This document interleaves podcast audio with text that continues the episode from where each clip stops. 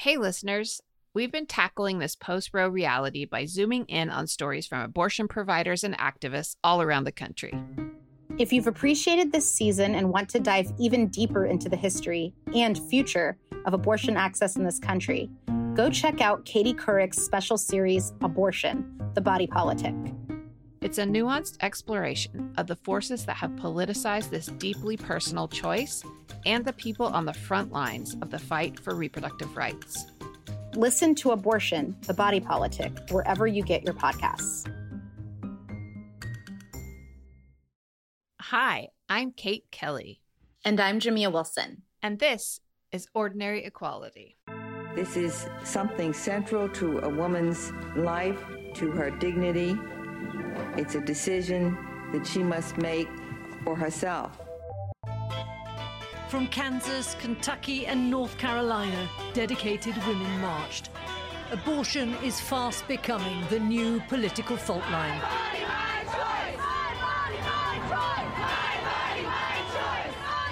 Alabama's governor has signed the nation's strictest abortion ban into law. The Human Life Protection Act outlaws the procedure except when the mother's life is at risk. This bill is not about pro life or the right to life. This bill is about control. We will not go back. And we, the people of the United States of America, documented or undocumented, are having abortions, legal or not. This court will never stop us.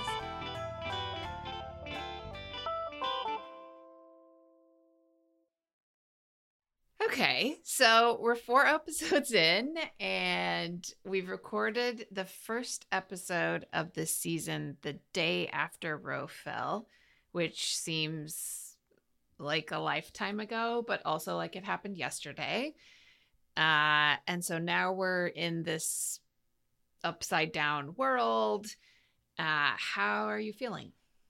It's sad to be where we are because every day it feels like a little bit of a game of whack-a-mole we get one step forward two steps back there's a state that's able to beat back a ban and then we find out about another state that's advancing something terrible or that is doubling down on criminalizing providers or criminalizing people who are seeking care so i think that just the the trauma of the back and forth the chaos the shock and awe of it all is a lot. And I know that it's designed to be that way. And uh, yet, the feeling of inspiration that our community is strong and committed and determined and will not accept this terrible, terrible ban. Um, that's what fuels me. Yeah. And it, feels like to me post Roe is kind of going to be that duality that you're talking about fighting when it feels like you've already lost uh, balancing hope and grief um, and something i've been thinking about a lot is this Cornel West quote that i put in my twitter bio uh, which is i cannot be an optimist but i am a prisoner of hope and i think that kind of dichotomy is a space that today's guest, who we'll be talking with, knows very, very intimately. I am Jasmine Chan. I am a first year medical resident for family medicine. Here are a few things about Jasmine. Jasmine is from Texas, and like most Texans that you talk to, she loves the Lone Star State. I have a soft spot in my heart for Texas. Texas is where my family started, and it's where I was raised for 27 years. As a first year resident, Jasmine has graduated from medical school and she's now a doctor in training and she's training for a very specific job. My only goal in my career at this point is to be an abortion provider. So here's the deal Jasmine is a Texas loving future abortion provider. But to make that a reality, to get the training she needs to someday provide abortions in Texas, Jasmine actually has to leave because she can't get the proper training in her own state. Jasmine's story has a bunch of dualities. I think one that really stuck with me is that she grew up in Dallas and Houston, two of the state's biggest cities. They're diverse, they're metropolitan, In 2012, when Jasmine was finishing high school, Dallas had four abortion clinics and Houston had eight. And honestly, it was just kind of something that I took for granted that I had access to a very close Planned Parenthood. I know people in college who had abortions, but it just seemed so easy back then. Then, Jasmine went to medical school outside the big city. I moved from Dallas and Houston, from some of the biggest metropolitan areas in the nation, to West Texas, which is a lot more rural. I think the closest major cities are about 250 to 300 miles away. So when I started med school, I knew that I was moving to a place where my closest abortion would be five and a half hours. And that would be the first time in my life that I would be disenfranchised to that degree. Suddenly, Jasmine found herself in what she calls an abortion desert. She knew she wanted to be an OBGYN. She'd volunteered at health clinics throughout college and loved working with women. At this point, she really wasn't thinking about abortion as something that would be her full time career. Yes, she was interested in it. But I had never met an abortion provider because they are so rare in Texas. Okay, so you might be thinking wait, wasn't abortion so accessible in Texas that Jasmine just took it for granted? Well, in 2012, it was relatively accessible. Texas had 42 abortion clinics, which might seem like a lot, but Texas geographically is huge. And it had over 25 million residents. Clinics were clustered in cities, and lots of people still had to drive hundreds of miles to get to that one provider that serviced their area. Then in 2013, House Bill 2 was introduced, which imposed all kinds of restrictions on these clinics. Over the next three years, Texas gained over a million new people and lost 23 abortion clinics. And to be honest, most people don't meet abortion providers until they themselves need one. So here Jasmine was, just starting med school, a future OBGYN. And she started noticing something about the way her instructors talked about abortion. I know that in my second year of medical school, we had a PowerPoint where we were learning about abortions in the context of a miscarriage. And so they would like lightly use the word abortion, but be very scared of using it because the technical word for a miscarriage is a missed abortion in medicine. But even saying that was kind of hard for our lecturers. And just because I'm a lawyer, not a doctor, um, are the people giving these lectures, are they medical doctors? Are they OBGYNs? Like, who are the people teaching you? Yeah. So, in my lectures, most of them were clinicians, doctors.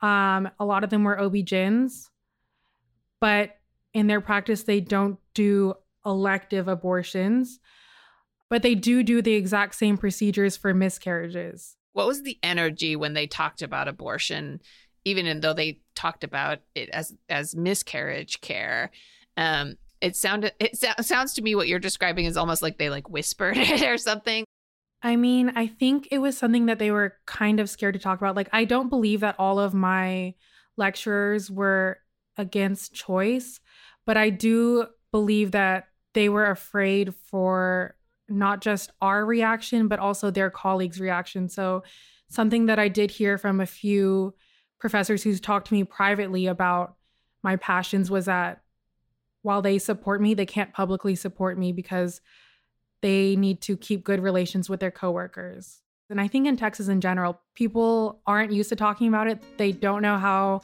to talk positively about it. And in a lot of ways, it's kind of something that is awkward and I don't know how to explain it, but they're not comfortable supporting it and saying, like, abortion is a miracle. Abortion is a great thing that we have. Abortion is healthier. Like, they can't go that far as to say that. Even like these are doctors, doctors talking to future doctors, right? Yeah.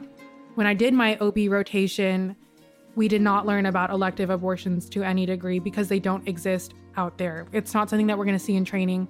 It is something that we do see though, because women come in because they get abortions in Colorado, New Mexico, or Dallas, and then they need help afterwards. So I did see post abortion patients, and it was something that like I needed to know, but it wasn't something that I was formally taught in my lectures. We'll be right back after a quick break.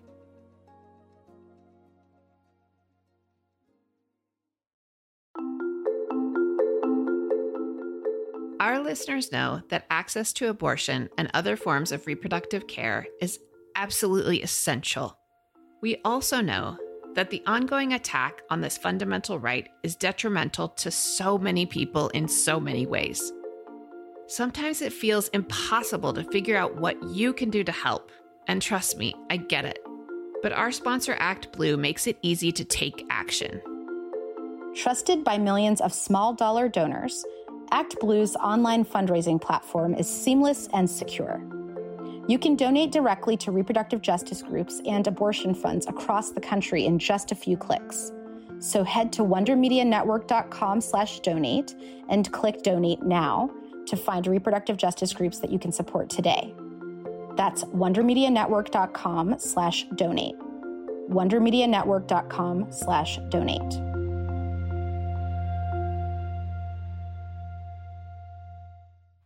Okay, so let's go back to West Texas. Jasmine is in med school. She's trying to learn about abortion care. She's discovering that she wants to be a provider. But even though she's seemingly exactly where a person goes to learn how to do abortions, she can barely get her lecturers to even say the word, let alone train her. Ooh. Yeah, I think this is a gap that a lot of non doctors don't realize exists and has existed for a while now. Back in 2005, the American Journal of Obstetrics and Gynecology surveyed medical students about their exposure to abortion training and it was uh, kind of bleak. Nearly a quarter of students said they had no formal education about abortion at all, not even a lecture, like the one Jasmine had. And over half the schools reported that their students got zero clinical experience with abortion. It's no surprise then that in 2015, the National Abortion Federation estimated that the number of doctors who actually gave abortions had fallen nearly 40% since 1982. Yeah, I mean, that's a great example of the ripple effect that happens when we cut abortion access. Without doctors and providers who are trained to give abortions, then we can't even open more clinics, even where it's still legal. And a lot of places in the restricting states are going to need care in other places. So they'll have to amp up or build or create or fully staff clinics in receiving states. And if there are no doctors to fill those additional slots in those states, they won't be able to meet the demand. With Roe falling, 26 states are expected to ban or really limit abortion access. So, unsurprisingly, that means that nearly half of OBGYN residents already, or soon will be, training in states where they legally can't get trained on life saving procedures. Because that's what they are life saving. Yes. And you know what? Jasmine actually got a taste of what medicine post Roe would look like. Because last year in 2021, Texas passed Senate Bill 8, or SB 8. It banned abortion after six weeks, and it allowed anyone to sue any doctor who performs an abortion. I was near the end of my third year of clinical rotations in medical school, and I didn't actually expect SB 8 to pass at that time. I ended up having to take the, I think, two days off medical school because I was devastated. And I also kind of felt directionless because for a few days I felt like my life goals were now like a moot point. But then when it actually went into effect on September 1st, I was in a room full of OB-GYNs doing my normal daily work, and they were all like surprised and shocked and confused and acting like they couldn't believe that this thing had just happened when we had known that it was coming for six months prior. So that was a really, really hard few weeks for me to realize that after all the work that all the people had put in behind this movement in Texas, the providers who should know the most weren't prepared at all for it to come in September. Suddenly, Jasmine and her peers and her professors were all sitting through legal talks with the university's lawyers because doctors are not lawyers and they don't just magically understand the intricacies of bills written by politicians. OBGYNs were just as confused as everyone else. The first week, every time a patient came in needing some kind of miscarriage support, a lawyer would be called first. And there would be like a 15 minute minimum to like hour delay in their care because the providers were not sure what they were allowed to and what they weren't allowed to do. And sitting in those conversations there was a lot of speculation about oh but this is an exception but this isn't and like a lot of it was just wrong and stuff that they read from a news article. And they hadn't gotten clear instructions from their hospital or their governing bodies beforehand to prepare them for this is what i found out this sounds like chaos yeah, that was like two or three weeks of our practice kind of being thrown upside down. Providers were furious. Even if they themselves never provided abortions or elective abortions, they were upset that their medical judgment was now being impaired by politicians. They were upset that they weren't able to provide care in the way that they were taught in in the scientifically correct way. They couldn't they felt that they couldn't talk to their patients candidly anymore because they were afraid that they were going to get in trouble and get fined $10,000 like they were scared to even talk to their patients scientifically. And patients were completely lost.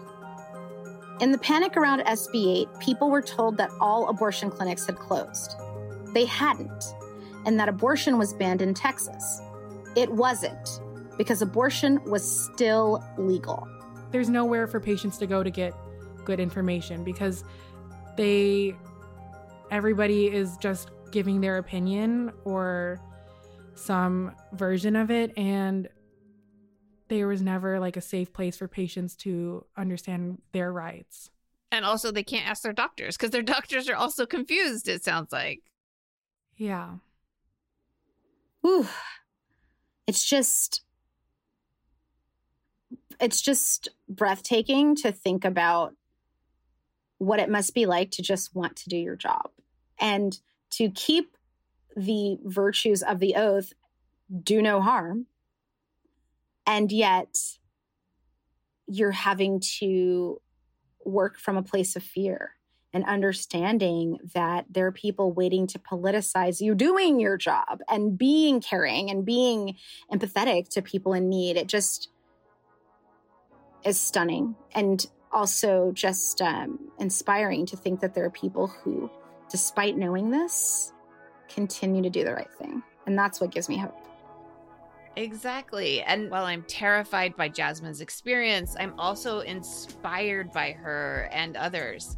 Because despite all these hurdles, no abortion experience at school, no clinics for hundreds of miles, she still found a way. All of my abortion training that I got in medical school happened outside of my medical school.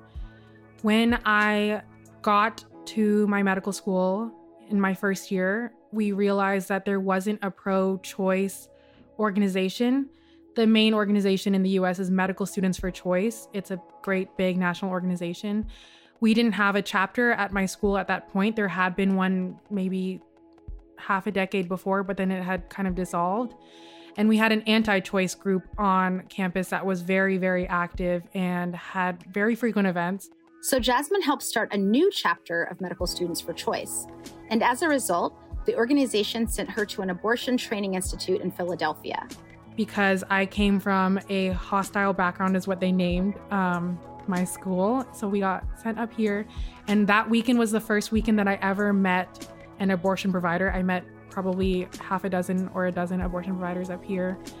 And that was the first time that I really got introduced to what abortion care looks like and how abortion fits into healthcare because I'd never seen it in a healthcare setting before that point.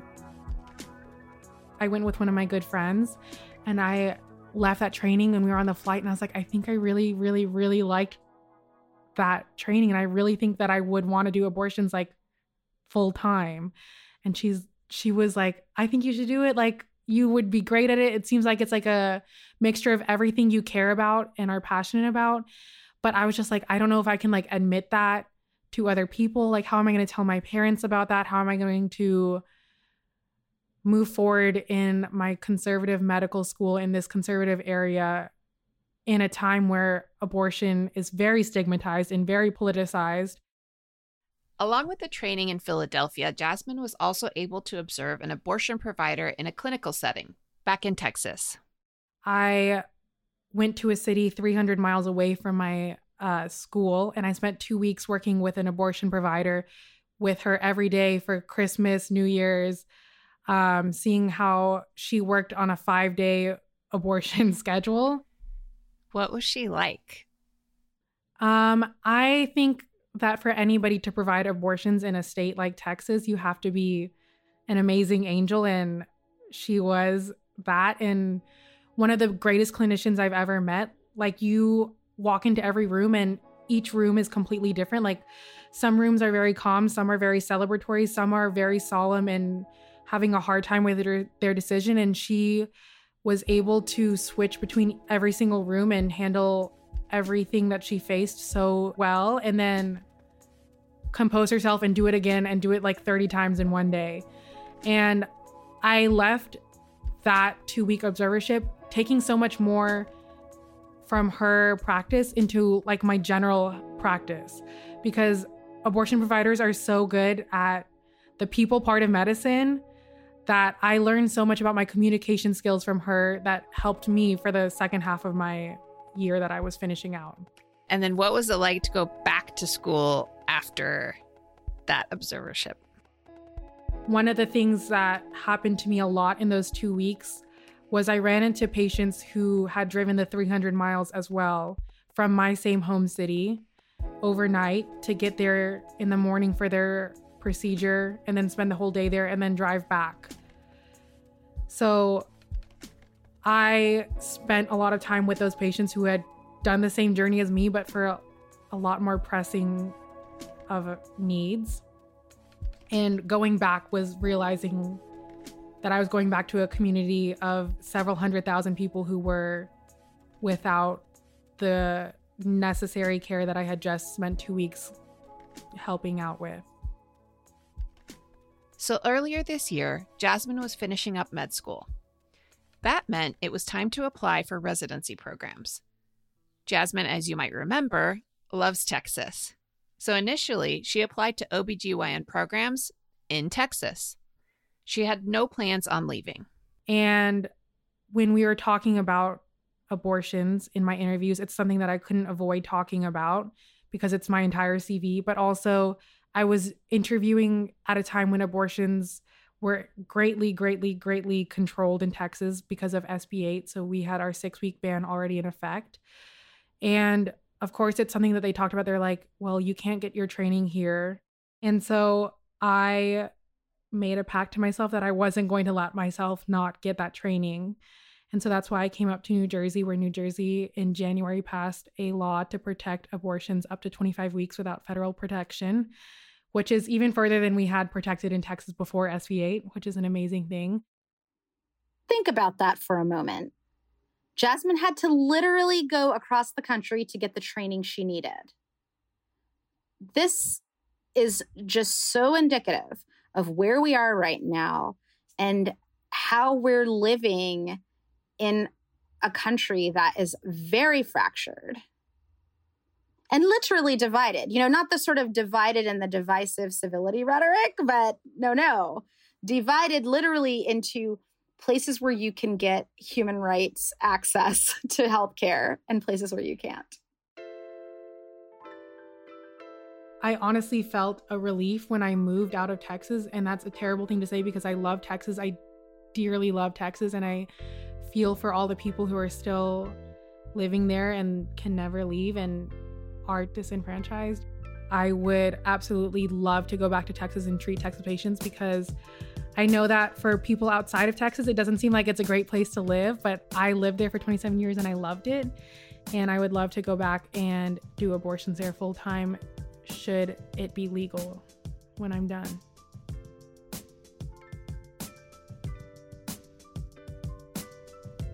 I just think about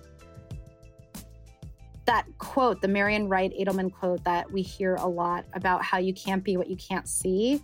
And thinking about, you know, what would it be like for people to learn younger as they plan their careers to know I could be a provider, I could be helping people feel empowered to make important decisions about their lives and help people feel supported in a really important and profound moment in their life. Doctors are just nerdy people at the end of the day who went to a lot of school. You know, they they they shouldn't have to also take on this entire political identity and have to fight, you know, choosing their specialty should not be a political choice. You know, people who specialize in neurosurgery or people who specialize in dermatology or people who specialize in, you know, all the different things that you can specialize in, choosing dermatology is not a political choice. You don't have to think about getting a bulletproof vest in order to provide care. And and these doctors do they have to think about that. They have to think about their physical safety. They have to think about their families and their future families. They also have to think about where they can live. Like Jasmine, I can't, if I choose this specialty, I can't live in the state where I'm from. I can't be a part of my own community. I can't thrive. I can't live down the block from my parents. I can't, all these different things. And so, choosing this, choosing abortion care, is just really takes in this environment a next level person who's so committed to care, who's so committed to human rights on a, and autonomy that they'll take on a really heavy burden. And i and i i wish it didn't have to be like that. I wish it could they could just be like any other nerd and choose based on the science choose based on whatever compels them about the care and the procedure and not have to think about all this other stuff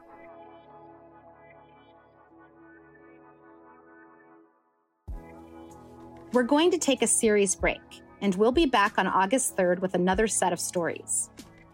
In the meantime, keep learning about abortion pills, keep donating to clinics and abortion funds, and keep vigilant in the streets. We'll talk to you soon. Ordinary Equality is a Wonder Media Network production. This episode was produced by Maddie Foley and Sarah Schleid. Our editor is Lindsay Cradwell. Our executive producer is Jenny Kaplan. Big thanks to our sponsor, ActBlue.